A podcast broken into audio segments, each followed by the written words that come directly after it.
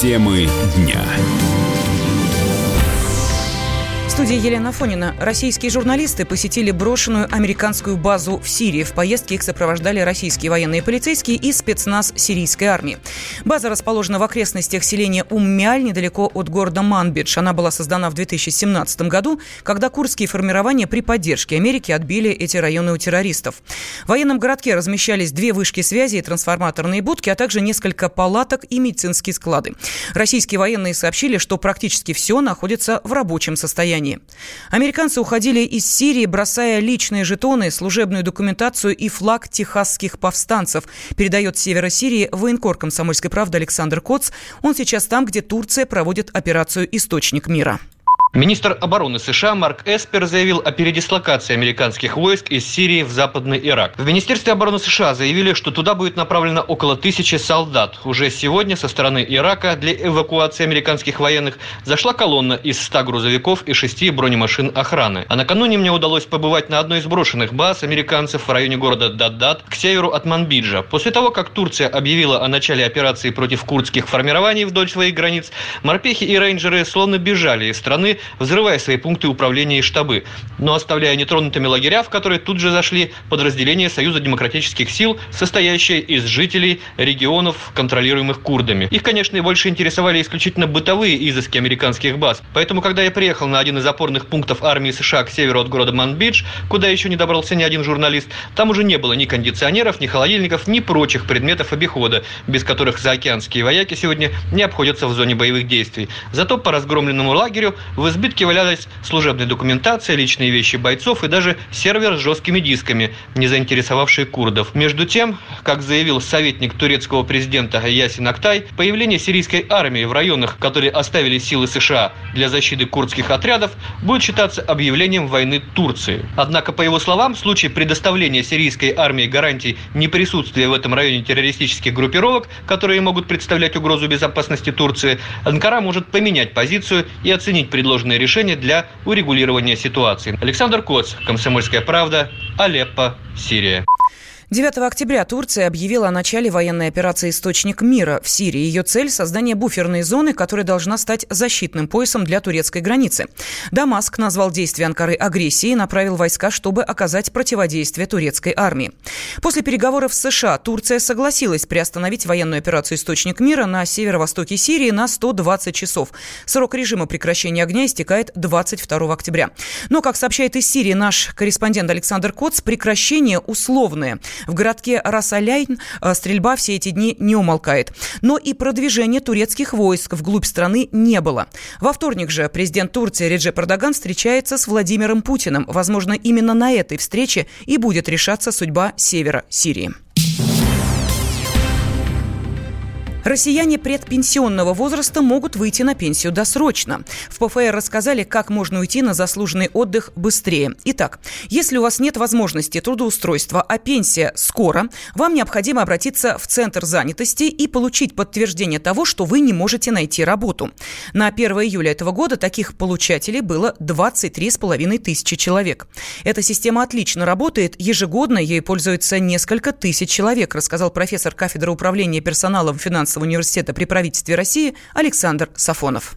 Вообще вот практика досрочного выхода на пенсию была принята достаточно давно. Собственно говоря, об этом есть соответствующее положение в законе о содействии занятости населения. Что касается условий, которые позволяют человеку выйти на досрочную пенсию, они следующие. Во-первых, человек должен быть зарегистрирован в службе занятости и в течение определенного периода времени, это как минимум там год-два, служба занятости должна, наблюдая его и предпринимая определенные усилия по его трудоустройству, убедиться, что действительно трудоустроить такого человека человека невозможно. В этом случае служба занятости может начать оформление на досрочную пенсию. Ну, условие еще одно. Человеку должно быть чуть меньше двух лет по сравнению с общеустановленным пенсионным возрастом. Ну и традиционно в Российской Федерации ежегодно такими, скажем так, возможностями пользуется от 12 до 20 там, с лишним тысяч человек. Поэтому это реально действующая система. Конечно, еще раз подчеркну, что это не автоматическое решение.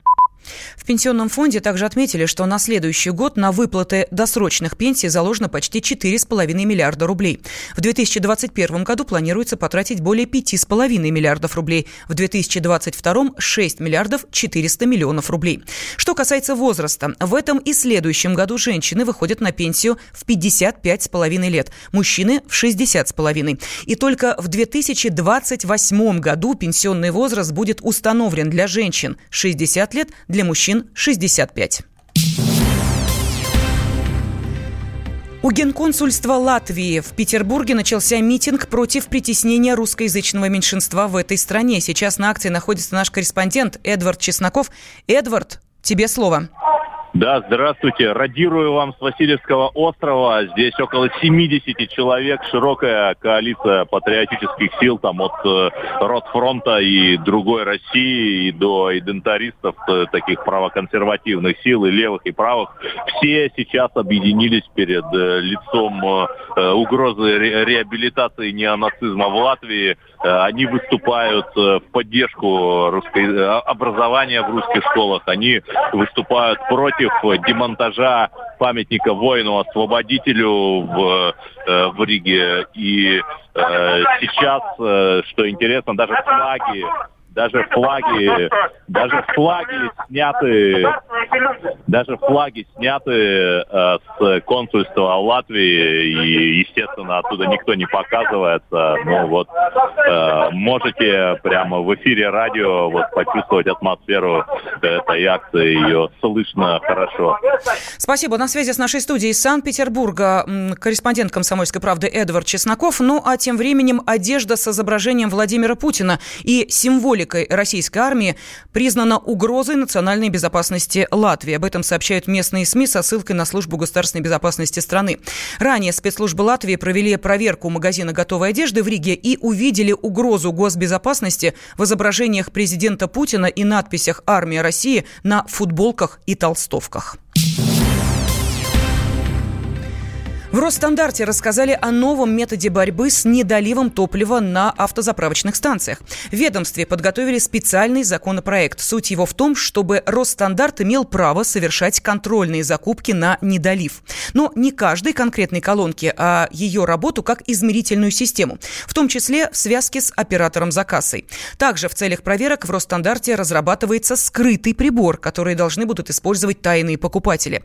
По предварительным данным, он будет способен обнаружить обнаруживать недолив на уровне 1%. Вице-президент Национального автомобильного союза Антон Шапарин рассказал, поможет ли эта мера в борьбе с недоливом бензина. Инициатива, безусловно, положительная. Проблема недолива топлива, она существует не первый год. Она обычно работает, так сказать, в связке с проблемой продажи контрафактного топлива, которое было украдено из топливопроводов. Это достаточно большие объемы по стране. Поэтому деятельность Росстандарта, конечно, в этом направлении правильная. Другой вопрос, а хватит ли у Росстандарта кадров и возможностей для того, чтобы это реализовать? Этот вопрос, на самом деле, открытый, потому что на настоящий момент деятельность Росстандарта, к глубокому сожалению, не является является эффективной. Они должны, например, бороться с контрафактом, но при этом случаев, когда они включали имеющееся законодательство и накладывали оборотные штрафы, например, на компании, которые подделывают товарные марки, это индивидуальные исключительные случаи. Поэтому, конечно, для того, чтобы подобная мера заработала, необходимо, чтобы проверки на АЗС могли проводить не только сотрудники Росстандарта, но и сотрудники других контрольных ведомств. Ранее стало известно, что практически каждая пятая АЗС в России, или 19%, заливает в бак меньше топлива, чем указано в чеке.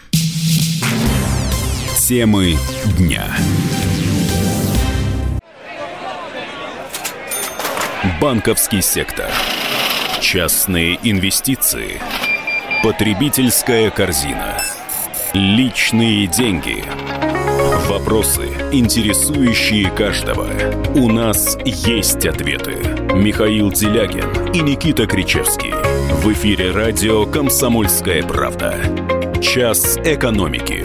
По будням в 5 вечера.